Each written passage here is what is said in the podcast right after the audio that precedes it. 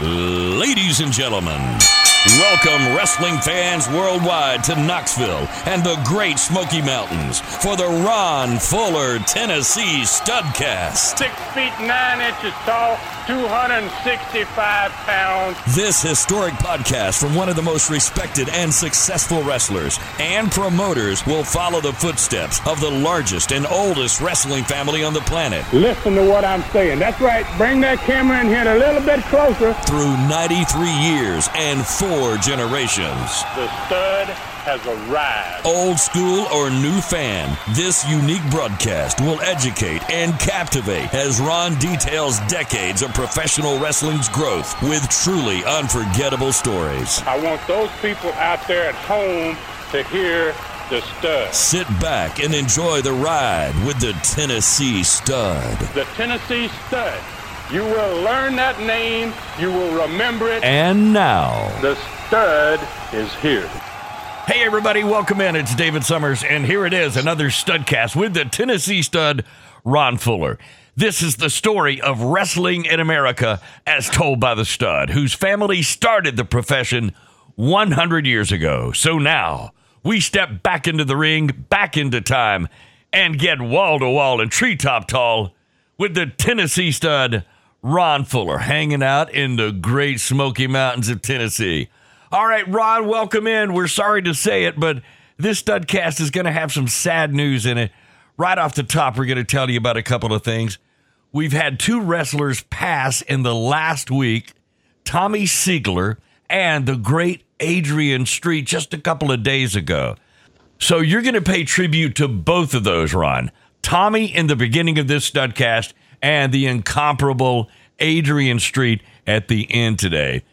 By the way, I didn't know much about one of them until we talked briefly before this studcast began, and I found out something. So I think your fans would like to know about Tommy Seigler, the first wrestler we lost this past week. So if you don't mind, would you repeat to our listeners what you said to me earlier about Tommy? Yeah, I'd be glad to, Dave. Uh, you know, it seems like we lose another great one almost every day now. Wow. Really, uh, this week uh, in particular. Uh, Tommy Seigler, you know, that's a guy that has a special place in my heart, like many of the wrestlers that helped me get my first Southeastern Wrestling Company off the ground. Uh, and that was in 1975. Uh, he was a great young wrestler, man, uh, determined, like most guys, to, to make a name for himself. And uh, Tommy was one of the first wrestlers to contact me shortly after I started Southeastern Wrestling in 1974. And he was already an up and coming star.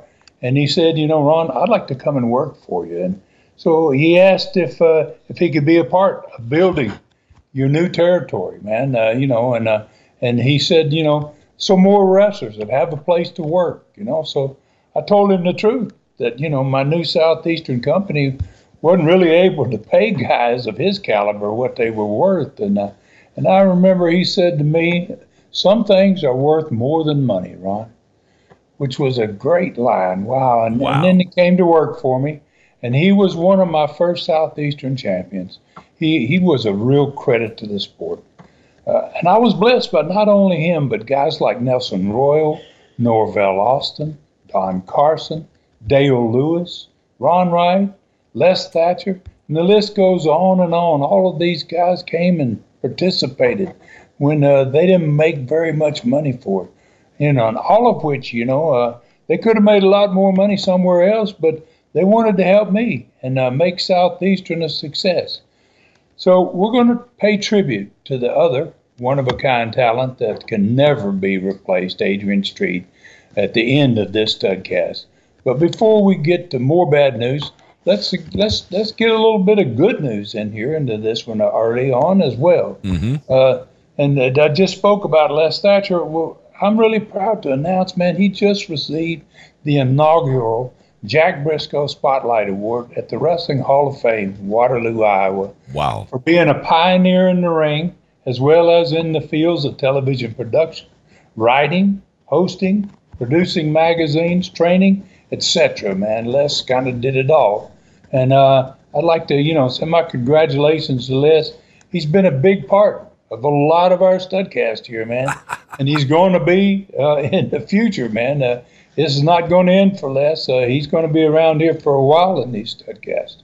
I, I don't think I could come up with a studcast where you hadn't said his name at least once, or uh, he was the topic of a lot of the conversation through the studcast. So anyway, hey, I'd like to send my congratulations as well to Les for an honor well deserved. He is legendary. Hey, listen, we've got a great ride ahead today, Stud. Last week's Studcast was another huge success and built around the Tennessee Territories' three championship matches on the card and could the Heels win all three belts in one night?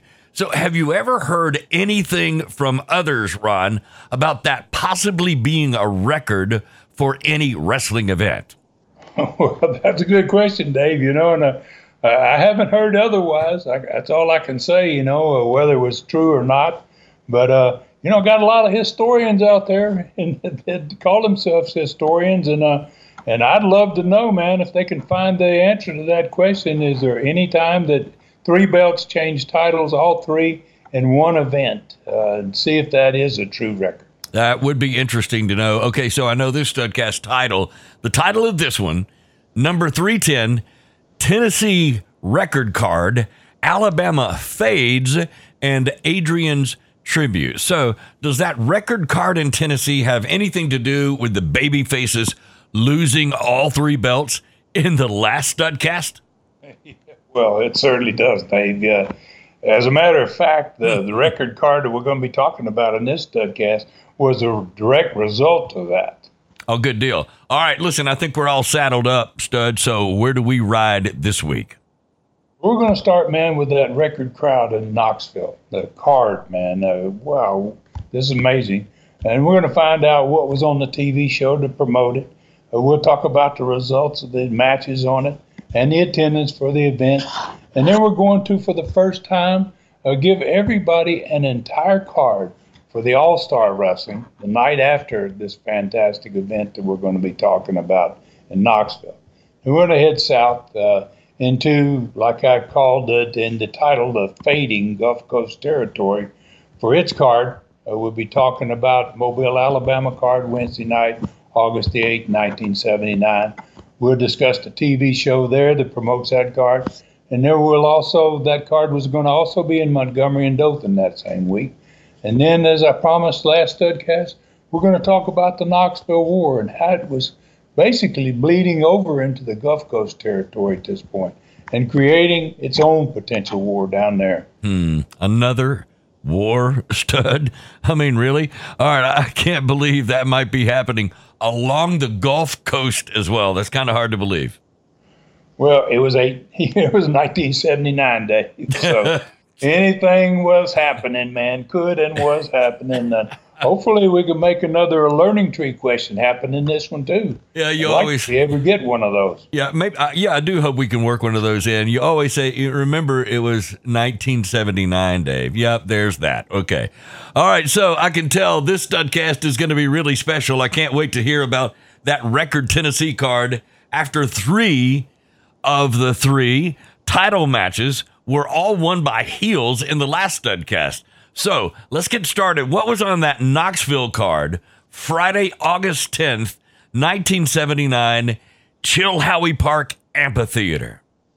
Well, the crowd opened up. Uh, you know, this card was really a wow. It's a huge one, and uh, and it opened in a big way, man. Uh, fans were going to get their first look at a young wrestler that years later is going to be in the Hall of Fame.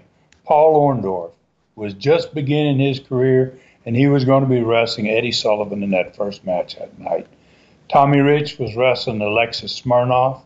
Then the first of three championship matches, the same titles that had changed hands the week before, were back on this card. Norvell Austin, because of the way he had won the United States junior belt the last week, with the help of an unknown fan, just came from out of nowhere and uh, and put the boots basically to Tony Charles. Uh, so we're going to hear about that match uh, and uh, and how that uh, Norvell's going to have to end up wrestling against Tony Charles again. Then we'll talk about the new Southeastern champion, Mongolian Stomper, managed by Gorgeous George Jr., going to be defending against Dean Ho. Then the Southeastern Tag Championship was back at stake with another return match for the belts. The new champions, Toru Tanaka and Mr. Fuji, managed by Gorgeous George Jr., were going to have to defend against me and Robert. And it was for the same reason Norvell was having to defend against Tony Charles because of outside interference. And in our case, it was from the missing Jimmy Golden, who had been gone for a week. So at the end of these three championship matches, there are going to be two more special added events to this card. The first one was going to be a loser leave Southeastern match, no disqualification, no time limit. There had to be a winner Kevin Sullivan versus Dick Slater. And the last match of the night was my brother Rob and uh, against Jimmy Golden in a hair versus hair match. Both guys putting up their hair, and uh, and it was also a no disqualification, no time limit, and there had to be a winner. So one of those guys was going to end up leaving that night with bald head. I can't, I can't imagine which one, your brother or Jimmy Golden. All right, so you were not exaggerating at all, stud. That card had everything on it seven matches, three titles at stake again. A loser leaves Southeastern and hair versus hair match. So I can't imagine what was coming on the TV show that set this whole thing up. Let's talk about that. Well, man, I can definitely say this is going to be one of the most unique TV shows that we ever did. Uh, it opened with Les Thatcher at the set uh, in a tight shot, telling fans right off the bat that he and others had been the, in the TV station all morning long preparing for this TV show. And uh, he told everybody it's going to be full of surprises, I guarantee you, for everybody out there watching and for the wrestlers, too. So then he told fans for the first time ever, he said uh, today on Southeastern Wrestling, he was not going to be doing the personality profile. That there was going to be a party instead, and it was being prepared for the per- in the personality profile slot for a celebration by those wrestlers that the night before had won the three championship belts. So then, uh, you know, and he said to Southeastern's knowledge, uh, you know, this was the first time that that that had ever happened in wrestling history, and Les added that also for the first time, the card for the next week would not be shown until after the personality profile was over. All right, you weren't kidding uh, about the show being very different. So it sounds like the entire normal format of the show was being changed. I'm assuming that was intentional. Oh, Yes, it certainly was, you know. Uh, but uh, Les wasn't finished. Uh, you know, he had more to say, and he told fans they were going to see in this TV show exactly how it happened in the two out of three of those matches uh, from the night before, and uh, that's why his first guest was with him today. And then the cameras backed away from the tight shot of uh, Les, and they picked up Tony Charles sitting there with him. And uh, Les asked the director right away, so much going on in this TV show, it's kind of like this huge card. So Les asked the director to roll that first video of the United States Junior Heavyweight Championship match from the night before. It opened up with Norvell uh, at that point was putting the boots to Tony Charles, and then he just sent him through the ropes out on the concrete. And uh, Tony explained, uh, you know, at this point, people are watching what's going on uh, Norvell gets the referee and takes him to the opposite side of the ring, pulls him away from where Tony was. And that's when the fan in the hoodie, man, uh, from somewhere in the back rows of the ringside up there hmm. on the level where the ring was, hmm. uh, came down. He, ri- he shows up in the video. Tony's on his hands and knees trying to get up. He kicks him in the head, hmm. you know, and uh, and when he kicks him, then Les says, uh, Les says, you know, uh, uh, stop the tape. You know, he asked for the director, stop the tape right there, right? And uh, so then Les and Tony uh, both pointed out the mysterious fans was wearing uh, boots, Western boot, and uh, and he and the and the color of the boot was yellow boot, you know. And so Les and Les said, you know, fans, I want you to remember this. Later in the show, we're gonna we're gonna you're gonna want to see this. So the tape began again. Uh, they ran the tape on, and uh, as soon as that fan kicked uh, Tony in the head, he ran out the uh, exit to, to the amphitheater, and then uh, Norvell got out of the ring, threw Tony back in the ring. He covered him, got to three count, and uh, that was the first of the three straight championship matches that was won by the Heels. At that point, the new champion, Norvell Austin, uh, strutted into the studio for the first match of the day. And obviously, the building erupted in boos. Uh, and uh, Norvell wasn't upset by that, by his welcome. Uh, you know, in fact, he seemed to enjoy it. He liked it. You know, he, he had gotten a lot of heat the night before by winning the belt uh, in that fashion.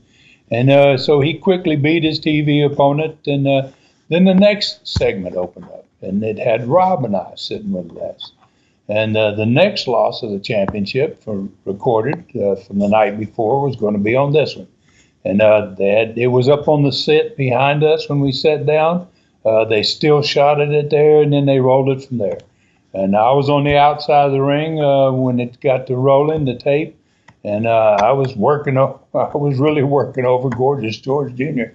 Bad enough that the referee left the ring to come and try to pull me off of Gorgeous George Jr. Rob at the same point had a had the fuller leg lock on Toru Tanaka. Max should have been over right there. Should have been the end of it.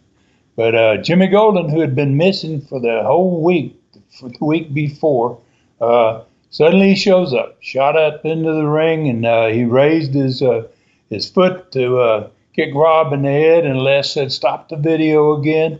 And uh, then you could see that same yellow boot from the guy that had done this to Tony Charles with a hood on. Mm-hmm. Now they see it's Jimmy Golden, right? and uh, so the boot, same color and everything, and uh, the same way it had been used on Tony Charles, he used it on Rob. And uh, when they rolled the tape again, Golden stomped Rob in the face. He ran from the ring. Rob turned loose of the hold. Tanaka crawled away. He couldn't get up. Uh, he'd been in that uh, toe hold, and uh, not many people jump up after that's over. And uh, Mr. Fuji crawled over and covered Rob for the loss of the second championship match. So mm. at hmm. that point, Toru Tanaka and Mr. Fuji entered the studio. Uh, they were they, they were the next TV match, and they had the southeastern belts on, and following their manager, Gorgeous George Jr. to the ring, and they took care of business quickly and uh, left the studio uh, to another roar of boos, man. Mm, not surprised at all. All right, so it was time for the personality profile, right? Yes, uh, but it wasn't being done even on the. Not only was Les not doing it, but it wasn't even done on the usual profile set. Because of the large number of wrestlers that were in this celebration here, it was going. It was being shot in a nearby larger studio where they did the news every night. Uh, so the studio fans could see it uh, either on their monitors or they could look through the doorway where the profile set used to be. That doorway had been pulled back, and they could see right into that news studio where the heel celebration was going on. And uh, and and the guys that were in that room was Gorgeous George Jr., Toru Tanaka, Mr. Fuji, the Mongolian Stomper, Norvell Austin, Kevin Sullivan, and there was the missing Jimmy Golden and uh, all of them were, were, were, involved in the three championship matches from the night before. And uh, so they were toasting each other with champagne, man, and uh, having a big old time. And uh, then the biggest surprise of the day arrived. Uh, Southeastern Commissioner Don Curtis came through the back studio entrance, same studio, but from the far side of it. And uh, fans recognized him instantly as soon as he was seen on camera, and they started cheering he was a he was a he, we well liked by southeastern fans, mm-hmm. and uh, all the wrestlers uh, uh, that were celebrating, boy, they went totally silent. They weren't expecting Curtis to be there, you know. So uh, Don didn't waste any time, and uh, he told them he, he said, uh, guys, you know, I'm extremely unhappy, you know. Uh, but um, I am happy to have all of you guys here together uh, for this message that I have for all of you today. Mm-hmm. And, uh, and then he said that uh, he had seen earlier this morning, Ray arrived earlier in the day, and he said, I watched videos of everything that happened last night. And he said uh, that after, you know, uh, I'd, uh, that after he held the announcement uh, the next Friday night, uh, he said, uh, you know, I'm not, I had them not, intentionally not show the card until after we have this little meeting here between me and the group of you. And he says, "So, so here, yeah, I want to have your attention." And uh, and uh, boy, he had it. I mean, there was the no. You could have could have heard a pin drop in there, man. Nobody had anything to say. So he said, "You know what happened last night?" He says, "It's not going to be celebrated, guys." He said, "It's going to be corrected." And he said, "All the belts Wow. won by this group of you last night are going back up again in rematches against the very same opponents that you stole the belts from last night." Hmm. Said the studio crowd, they loved it. They popped. And after that, with each match he talked about from here on, that crowd was popping, the studio was popping. Hmm. and he started out with Norvell Austin. And he told Norvell, he said, you, You're going to be defending the United States Junior belt against Tony Charles. Then he said, Tor Tanaka, Mr. Fuji, and your manager, Gorgeous George Jr., y'all are going to be defending against the Southeastern Tag Belts, the champions that you beat uh, last night. Uh, uh, you're going to be defending against Robert and Ron Fuller. And then he said to Gorgeous George Jr., he said, Your Mongolian Stomper is going to be defending the Southeastern belt against Dick Slater. And then he just kept going. And he, st- he added, you know, he said, Gentlemen, he says, just to make sure the same thing doesn't happen again next Friday night that happened last night, he says, there's going to be two referees in all of these championship matches. Wow. He's laying it out, man. So the studio exploded on that one, man. But but he wasn't finished. He said, uh, you know, he said Kevin Sullivan, he goes, who hadn't been in that. He had, wasn't supposed to be involved in the match, but he had cost he had cost Slater the title. He said, Kevin Sullivan, after what you did last night, he said, uh, leaving your responsibility as a lumberjack around the ring and uh, crawling, crawling underneath the ring and then getting up uh, behind Dick Slater and knocking him out and costing him his Southeastern championship. He says, he says, I'm going to grant Dick Slater's request. He said, I met Dick Slater with Dick this morning, and he said, I'm going to re- grant his request for a match next week.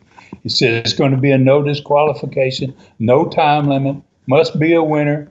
It's going to be the loser leaving Southeastern. It's going to be you against Dick Slater next Friday night. Wow. So uh, now that's Jimmy. He's the only one left in this group, right? so, so then Curtis finishes with Jimmy, and he's saying, uh, Jimmy Golden, he says, you missed every booking you had last week.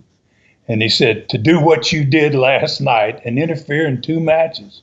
He goes, he goes, I'm going to grant the request of Robert Fuller that you stomped in the face last night. He goes, uh, I'm going to regret. I'm going to put. Uh, I'm going to have you put up your hair against your cousin Robert's hair. No disqualification, no time limit, and uh, there's got to be a winner. And the loser is going to have his head shaved next Friday night. I got another explosion from the crowd, man. Uh, so then he continued, and he says, uh, and he says because Robert is going to have to wrestle twice on this card, once to try to win the belts back with his brother, uh, and then to come back to wrestle you. He goes, that's not fair. He goes, so you're going to have an additional match of yours, and he says, uh, he says, your opponent, he says, is going to be the man I definitely wouldn't want to get in the ring with if Uh-oh. I'd done what you did to him. And he said, uh, so before the hair match, Jimmy Golden, you're going to wrestle Buddy Fuller. wow, what a pop there was! Jimmy almost fell on his face in the floor. and then, uh, and then Don Curtis he threw it back to Les, who was sitting in the other studio at the set, and he said, "Okay, Les, you can show that complete card now." He goes, "Run the whole card, man." And then he went back out the same door he entered, and every one of those wrestlers in the room were going crazy, man. They were screaming and throwing stuff, and it was like.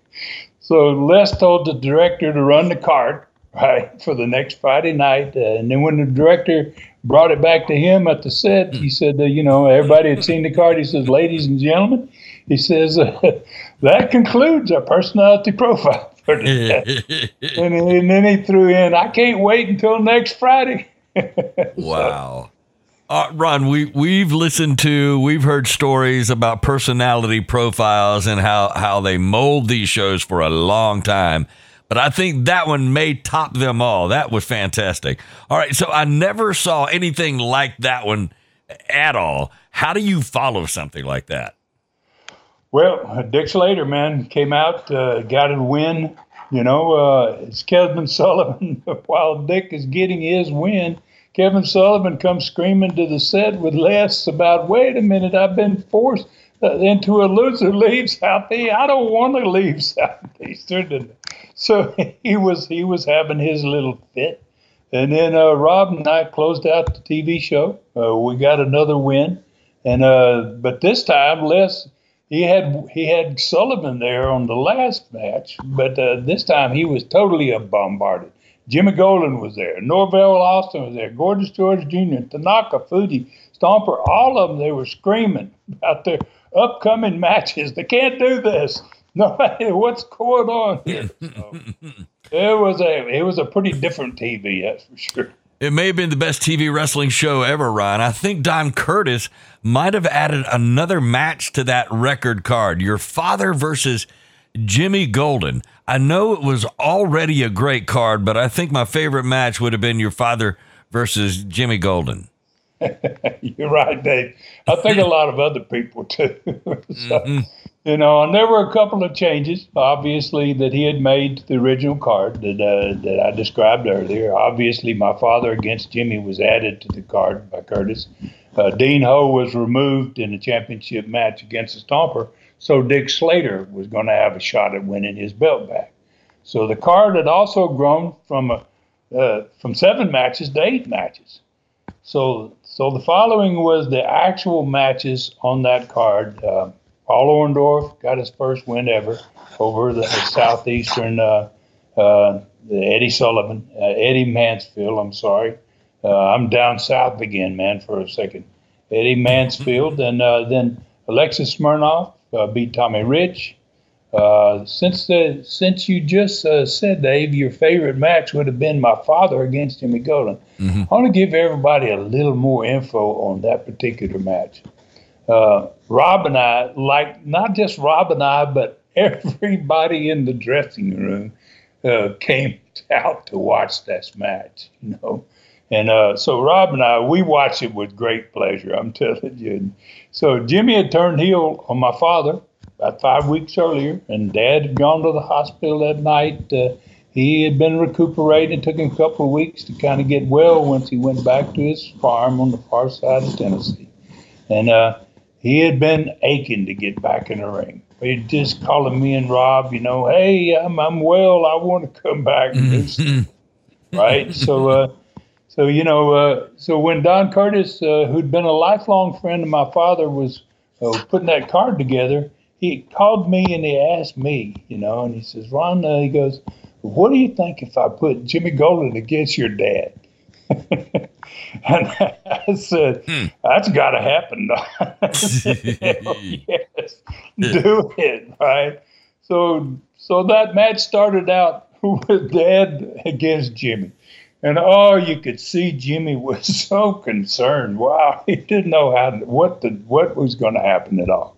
So uh, he's, you know, Dad started right off uh, by showing man his generation, his his sec. he was the second generation of Welches, and uh, wow, the second generation was different than the first, and it was different than the third. My brother and I, and, you know, Dad had these skills, man. So. Uh, mm-hmm he locked up with Jimmy, started this match, and uh, and he started to, in one of the longest chain wrestling maneuvers I've ever seen. You know, and chain wrestling is going from one hold to another to another to another, bang, bang, bang, really fast. So he took a headlock. Then he instantly switched the headlock to a hammerlock. Then he wrist locked Jimmy. Then he got an overhand wrist lock. Then he got an armbar, and then he gave him an arm drag. it was like bang, bang, bang, bang, bang. so Jimmy was totally lost, man. Uh, he got up and he, he, he fumbled up and stumbled to his feet. Then he fell backwards out of the ring on the concrete. So that was a big pop right away. so then Jimmy finally got back in the ring. They locked up again. And this time, Dad grabbed his left left wrist and he shot underneath Jimmy's arm, and he ended up standing behind him with a hammerlock on Jimmy at his arm, Jimmy's arm up his back. Then he grabbed Jimmy's head and he spun him around, and all of a sudden Jimmy had the hammerlock on Dad.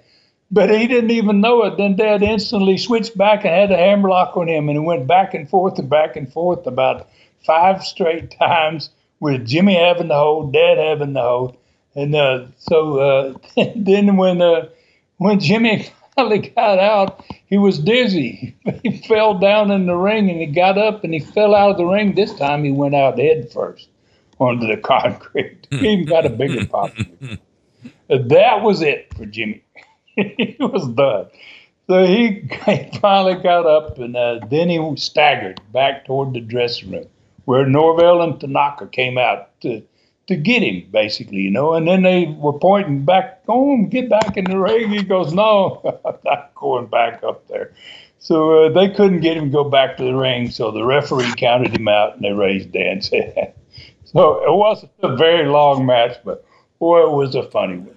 It was a good one. I tell you, it sounds even better than what I had envisioned. So I would have loved to have seen that. So, what match was next on that incredible card? Well, Tony Charles, uh, he regained his United States title. He won over Norvell Austin. So that was the first championship of the night that had come back uh, to the baby faces. Uh, Rob and I won the Southeastern Tag Belts from Tanaka and Fuji, managed by Gorgeous George Jr. And in the process, I put the Fuller leg lock on uh, Mr. Fuji's leg, and uh, and he would, didn't want to quit, man. He, he really fought it and fought it and fought it. So uh, you know, it hurt him bad, really bad. And, uh, you know, so uh, he finally had to give up, and the two titles had been regained. That was Mr. Fuji's last match. I mean, he, he didn't, he never worked uh, for Southeastern again, I don't believe, after that night. Uh, Dick Slater won by disqualification over the Mongolian Stomper. Um, Rob and I had won that second match, so we got two of those titles back Slater won the match, but it was a DQ. So the Mongolian Stomper retained the belt. So we only got two of the three titles back. Uh, but uh, Dick Slater then beat Kevin Sullivan in the loser leaves Southeastern match.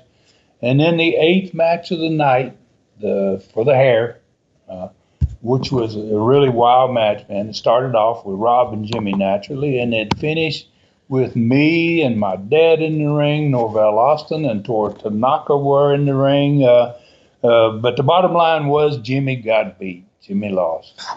and uh, so uh, they got Tanaka out, they got Norvell out, and Jimmy wasn't going to let him cut his hair and shave his head. And uh, so Dad and I finally held Jimmy down, and Rob shaved his head.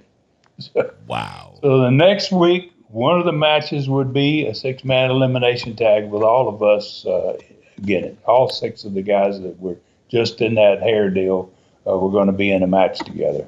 Well, and I'm secure enough with my masculinity to say that Jimmy Golden was a good looking young man back then. So, and he, well, he lost a head full of hair. I know that.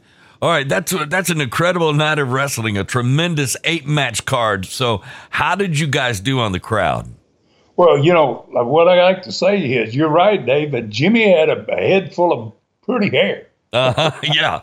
Yeah. yeah. I mean, Jimmy's hair was, was, it was, he was proud of his hair. And mm-hmm. wow, mm-hmm. he's going to be bald. He's going to be bald for months. Wow. I know.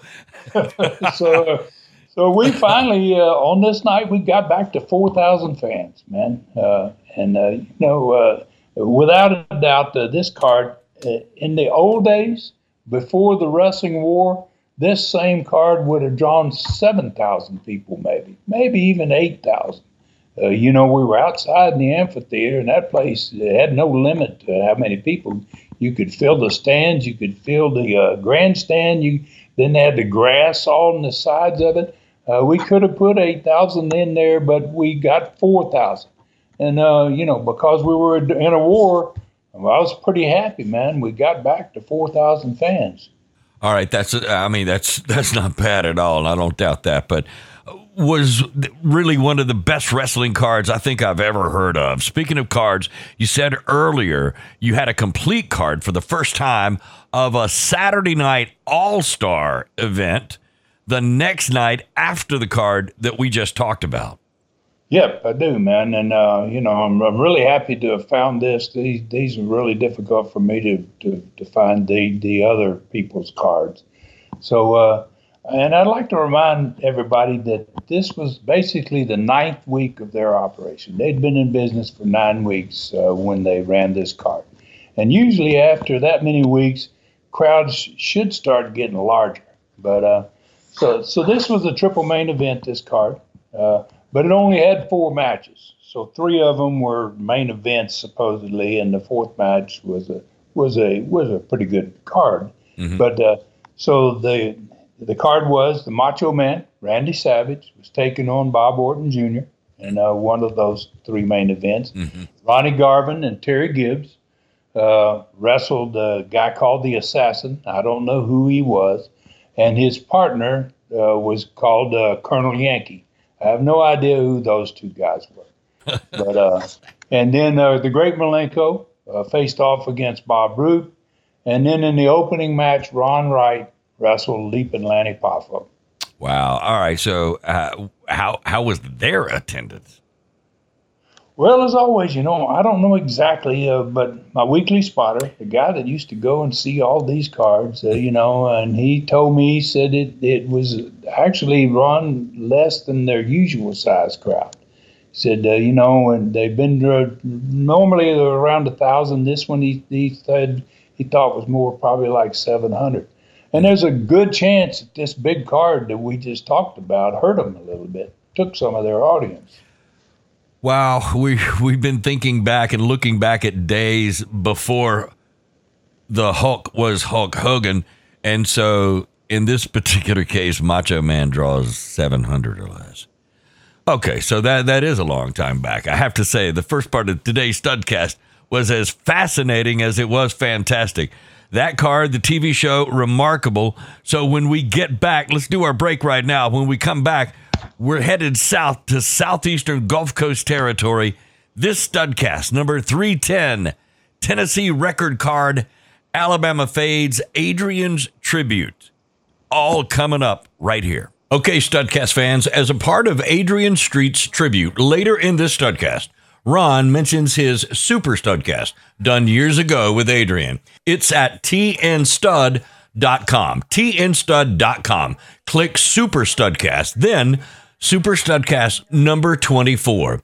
It's two powerful hours of the life and times of one of the greatest wrestlers in history for only $2.99. If you want to know more about this unique person, his remarkable life, European wrestling history, and the relationship between Adrian and Ron, there's no better place to find it than tnstud.com. Click Super Studcast, look for number 24 only $2.99. Saddle up for history. All right, welcome back into the second half of this studcast number 310. And Ron, I noticed something on social media uh, this morning before we get right back into what's happening as we head south on the studcast. But it looked to me like it was a maybe a new segment or something you're starting new on your social media and it had to do with 50 years ago today. Are you doing a look back in history? What what is that about on on your Facebook page? Yeah, you know, Dave, I'm always trying to do something new, man, and uh, so I ran one today, which is uh, really amazing. I've got I've got a list of every match I ever had, uh, and uh, and then uh, there was a blank spot in here uh, in August, August the 2nd. And that's the day we're on right here today, I think is August the 2nd, uh, 2023. 50 years ago on that day, I was uh, 25 years old. Uh, they had the National Wrestling Alliance convention in Las Vegas, started on that day 50 years ago. And uh, they had invited me. Sam Muchnick, president of the NWA, invited me to come to the NWA meeting. It's a three day meeting. Mm-hmm. And so, you know, uh, and gosh, I was honored, right? Uh, so I, I, I, looked in my chart here and I see that I had three days there that I didn't wrestle anywhere, and uh, and that was the, during this NWA convention. So I go out there, and so I don't really know what you know why why Sam's invited me here, you know, but uh, so he he brings me in, and then because I I wasn't an owner, uh, then I didn't get to go to any of the basic meetings.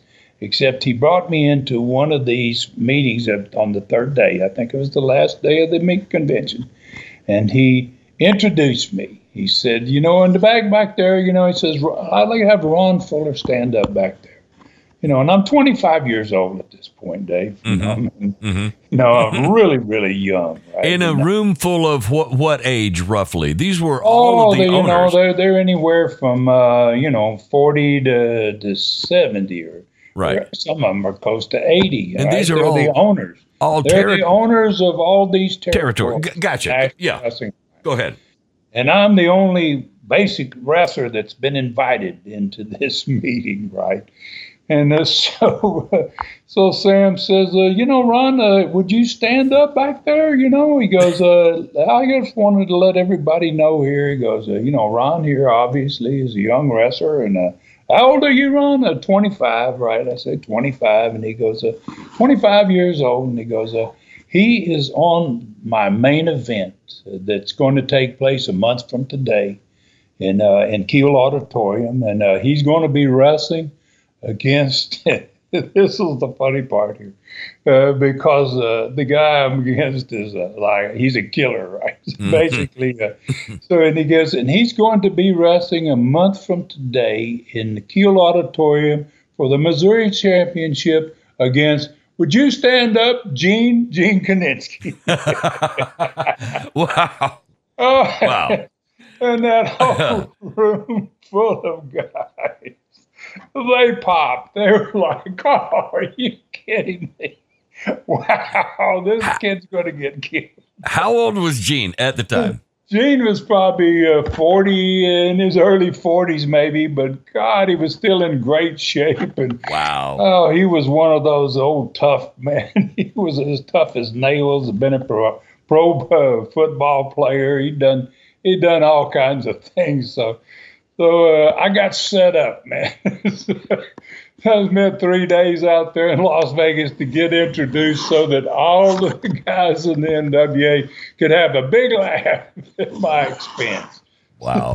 Wow. So, so I'm going to kill some of these deals. I'm going to do some of these uh, these little uh, 50 years ago today stories. Wow. I'll be looking back at my chart and uh, and uh, big matches. we'll talk maybe about a month from now about the match uh, with Gene Kiniski. Oh, come on. I was I was going to ask how did that come out? So we got to wait for that. well, we'll we'll maybe save that for a month from now, when it, when it's 50 years ago exactly.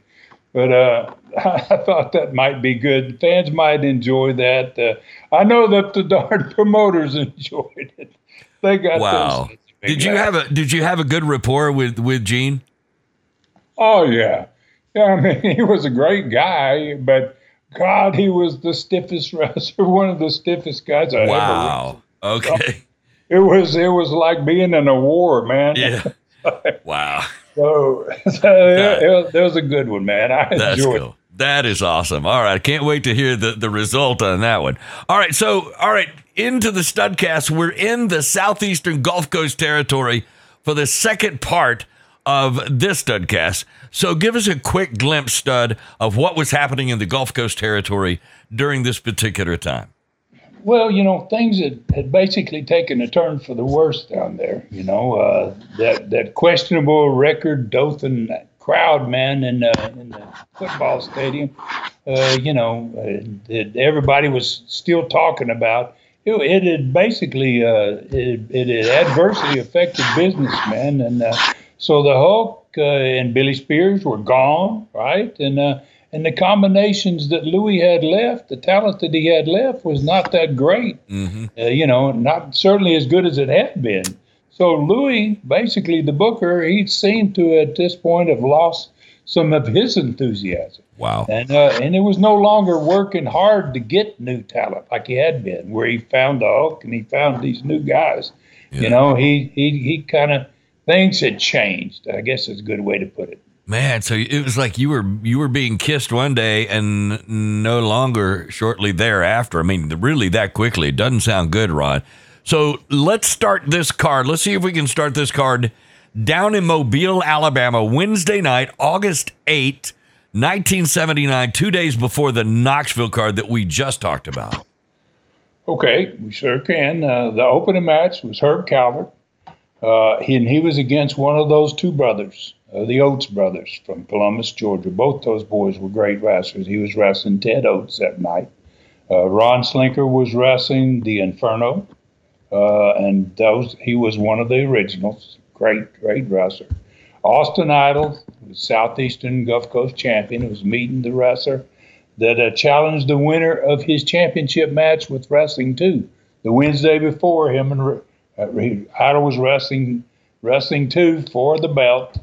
And uh, the Gladiator, Dick Steinborn, got in the ring and uh, challenged whoever won the match to wrestle him the following week.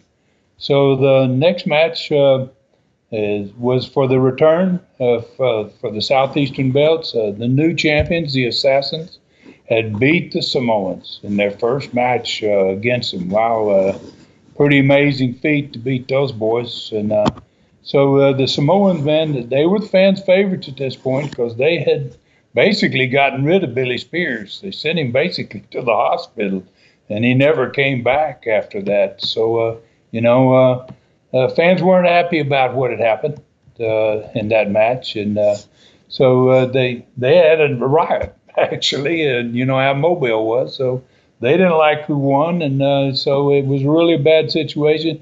Then the main event uh, on this card was a return match.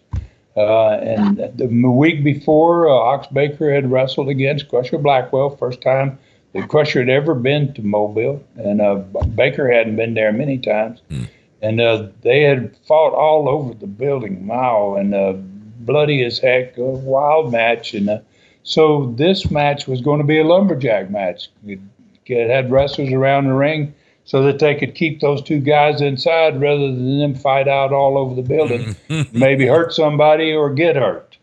All right. So the first thing I notice about this card is the fact it only had five matches in Mobile. It's been a while since I saw a five match card on the Gulf Coast. So, what was on the TV show promoting this card? Well, that five card match, uh, did you just notice, man, is a perfect example of what I just said earlier about Louis.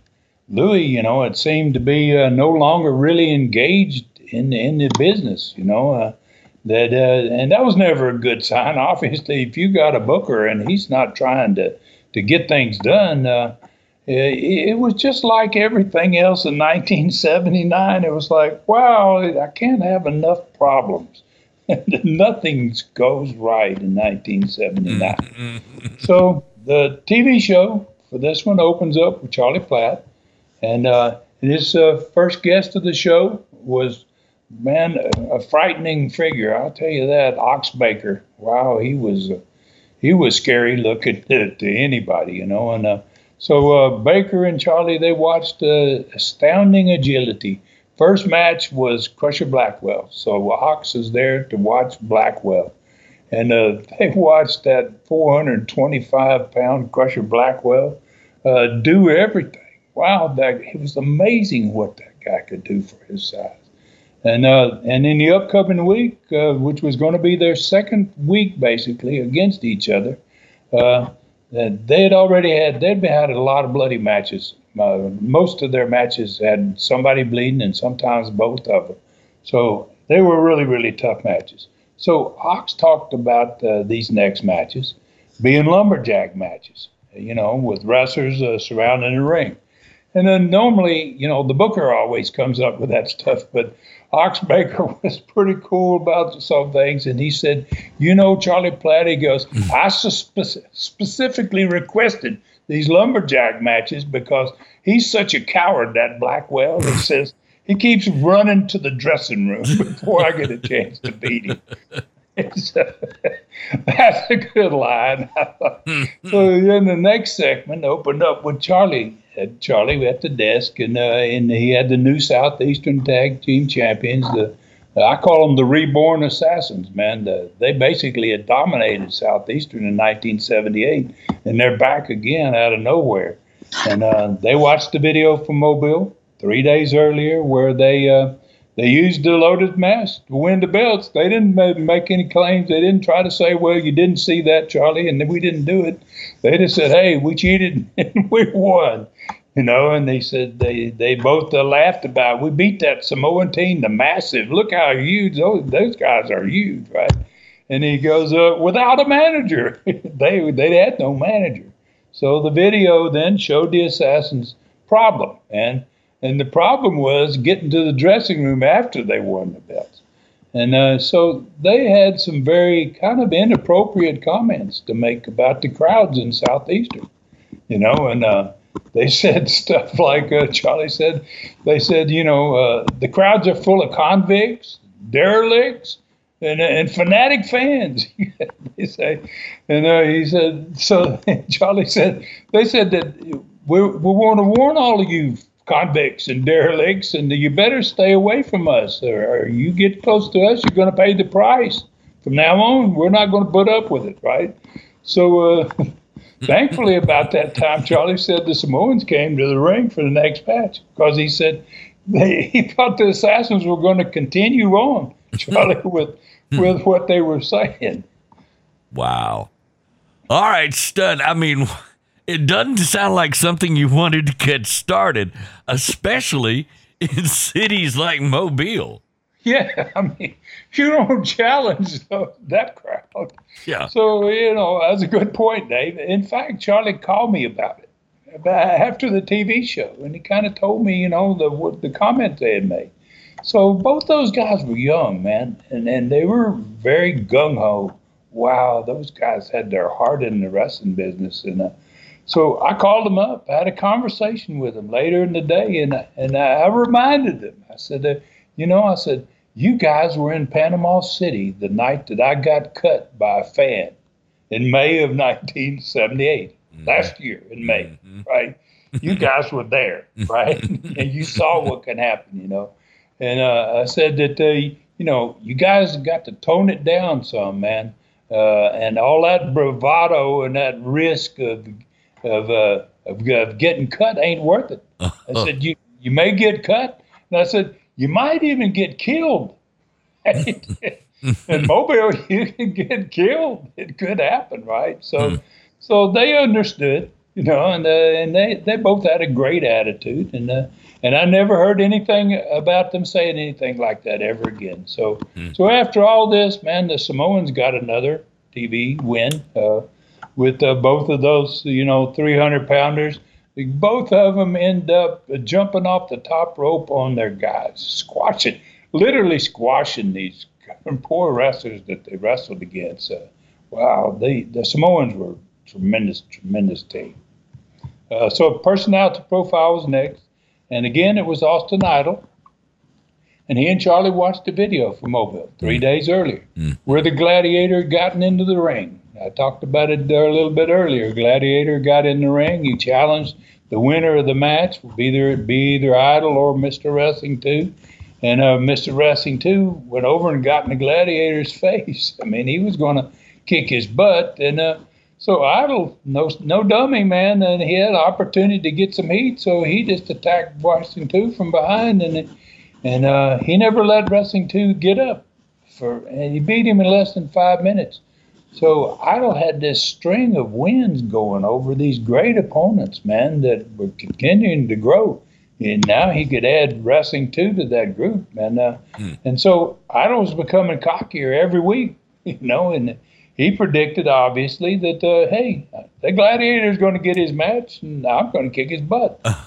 so, so then the gladiator was in the next TV match, and uh, he had obviously seen Austin's profile, he's sitting in the dressing room. He's got a monitor back there, and uh, so he was right after his match, you know. So he said, uh, he said, Johnny told me, he said, I never saw the Gladiator so impressive because wow, he came out, he was on fire. He said he kicked the guy's butt, and then he beat him with the sleeper hold. So last TV match was the new Southeastern Tag Champions, the Assassins, wore their belts to the ring, and according to Charlie, man, they they made a big impression on everybody, not just the fans, but probably on the Samoans again. And uh, it was their first TV win as champions in 1979. Wow, that's that's good TV and focused on every major upcoming match. So, what were the results? Let's talk about results on that Mobile card the following Wednesday night. Well, Herb Calvert beat Ted Oates. Uh, Ron Slinker won over the Inferno. Austin Idol's ego got shattered, man, because he got beat by the Gladiator who used the sleeper hold on him. He actually got put to sleep, and uh, and thankfully for Idol, it wasn't a championship. so, uh, you know, he wouldn't have been a champion any longer. So uh, they were going to end up those two coming back uh, to wrestle each other for a couple more weeks because uh, great match, great matches they had. Uh, then the new Southeastern Tag Champions, the Assassins, uh, managed to, to not get beat. They uh, there was a 45 minute time limit match for the championship, and uh, and this match between them and the Samoans went 45 minutes. Uh, that had to be a phenomenal match. I wish I'd have got to see that myself. Wow. Uh, and then the lumberjack match, which was on last, was wild, as, as every one of them had been with Ox Baker uh, against Blackwell. And uh, Ox Baker got a win over Blackwell in it, but he had the help of the assassins who were down at ringside as the Lumberjacks. And uh, all the other wrestlers on the card were also down there too, uh, hmm. but uh, they didn't get involved as the Assassins did, and the Assassins uh, end up uh, helping uh, Ox Baker beat Crusher Blackwell. All right, how about the crowd? What'd you do in attendance that night? Well, it faded a little, man. Uh, there was 4,000 from the week before. It went down to 3,600 uh, which is a little disappointing when I got the call about that. But uh, you know, things things were beginning to uh, to not be as good down there as they had been. Wow. All right, so I've been looking forward to hearing what you have to say about the Knoxville War that was bleeding over, kind of, I guess you would say that, into the Gulf Coast territory, and it could be headed for war there. Well, this is kind of a very touchy subject, man. Uh, as bad things uh, began to develop, man, down south uh, due to what was happening in Tennessee. And uh, obviously, you have two territories, both running at the same time. They're 500 miles apart. And uh, if you have one of those territories, it's got competition in it and a war going on every week up there in Tennessee, uh, it automatically made the other territory vulnerable. You know, if anybody was interested in trying to take it, uh, pretty good time, right? So the mere fact had competition in Tennessee, it made us weaker down there in Alabama. Uh, and there were other people in the old Gulf Coast territory when I bought it. There were a lot of people that had an interest in running that part of the country. So our first year there, we took a dead territory and uh, we revived it. And uh, more importantly, two out of the five owners of that company which was my brother and Bob Armstrong and Jimmy Golden and uh, Roy and uh, you know there was five of us. Uh, you know, two out of those five owners in 1978 were there full time in that territory. Uh, at this point, there's only Roy Lee as an owner down there, and uh, that left us more vulnerable down there as well. You know, and and if anyone was going to try to take or take over or start something uh, you know, business was fading at this point. Uh, the Bookers lost a lot of confidence and certainly the momentum. And uh, you know, he's, he's got a weakening talent pool. It's probably a good time for somebody to consider. You know, so uh, so I'm sure in mm. early August of 1979, there were some people making plans because it was going to happen in the next couple of months. So obviously, this probably about the time that this all got started. Yeah. So, and uh, I'll go a little deeper into this subject from here on. But uh, I'd like to spend the remainder of this studcast, if we can, Dave, on a tribute, man, to a very special person. Good deal. Okay, so we're we're short on time, so no learning tree question. We thought we might have time for that today, and I'm sure everybody wants to hear your thoughts on the passing a couple of days ago of Adrian Street, a star of Continental Wrestling. Well, a couple of days ago, man, uh, you know, uh, this uh, wow, it's hard hard to talk. It's hard for me to talk about this. Somewhat hard for me to talk about it this because uh, uh, I had a great relationship with Adrian. Uh, in my opinion, Adrian was one of the most unique talents in professional wrestling history. And you know, and a couple of days ago, everybody knows, or most everybody does now, Adrian left us. And, Adrian and his lovely Linda, who was a wonderful person. Uh, and still is, and, uh, and, and she has my best wishes, man, uh, and and so many others around the world, no doubt too. So uh, Adrian Street and Linda came to Pensacola, Florida, to work for for our Continental Wrestling Company in 1985, and uh, they worked for us until 1988. Uh, uh, two of them fell in love with Pensacola, man. They stayed there uh, after I left. I left in 1987. They stayed in Pensacola for more than 30 years until a few years ago uh, when they returned to Adrian's home, United Kingdom. And, uh, I, I, spoke to them often. Uh, even did a super stud cast with them. Uh, and uh, they had been uh, back home for a while, mm-hmm. you know, and they were extremely happy there, man. They, they were just, oh, wow, it was wonderful talking to them, wonderful uh, seeing somebody as happy as they were. Uh, Adrian, I got to say, was super talented.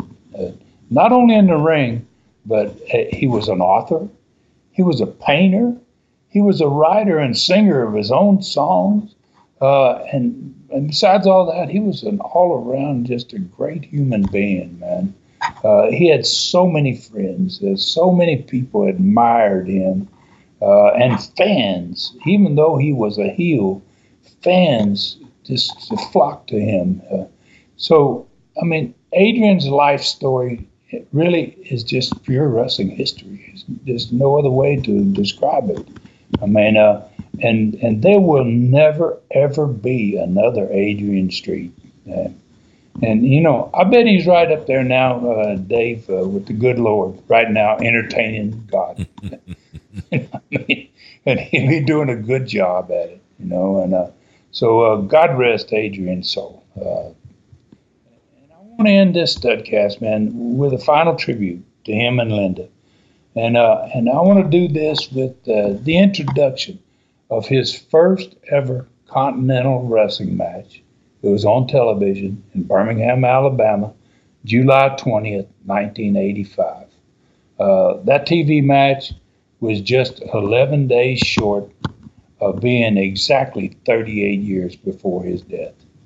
So, you know, uh, pretty amazing. Uh, uh, and uh, his ring introduction song, Imagine What I Could Do for You, pretty much tells it all. And, uh, and I, I want to end this show today uh, with this ring introduction and his song. And, and, and, and all my best wishes to Linda and, and, and, and to you up there in heaven and I'm sure you are, Adrian. Uh, uh, all the best as well. And ladies and gentlemen, his opponent, making his way to ringside, the first appearance in Birmingham, Alabama. He has been the European heavyweight champion, and he has also been the world middleweight champion. He weighs in at 222 pounds. He is from the Royal Forest of Dean. Would you welcome Adrian Street, accompanied by Miss Linda. The referee, Alan Martin, one fall, 15-minute time limit.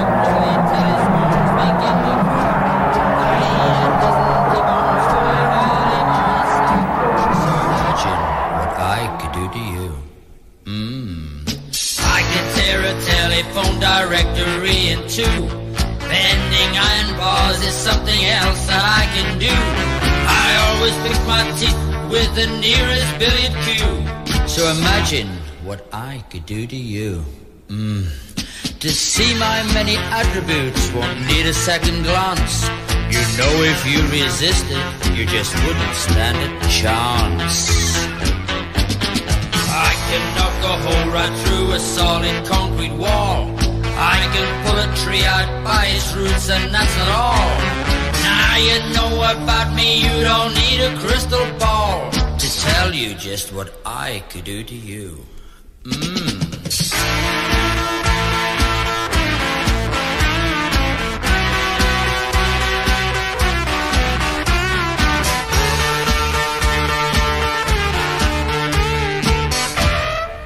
I thought of something already.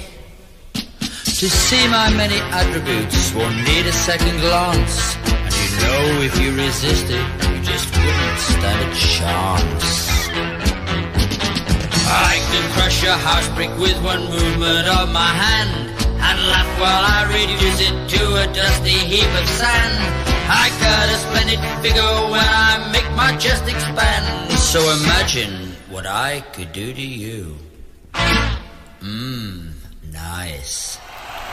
Thanks for joining us today for this historic Studcast. The true story continues next week. So full Nelson your friends and point them in our direction for another ride with the Tennessee Stud. One, two, three. This is David Summers saying so long from the great Smoky Mountains.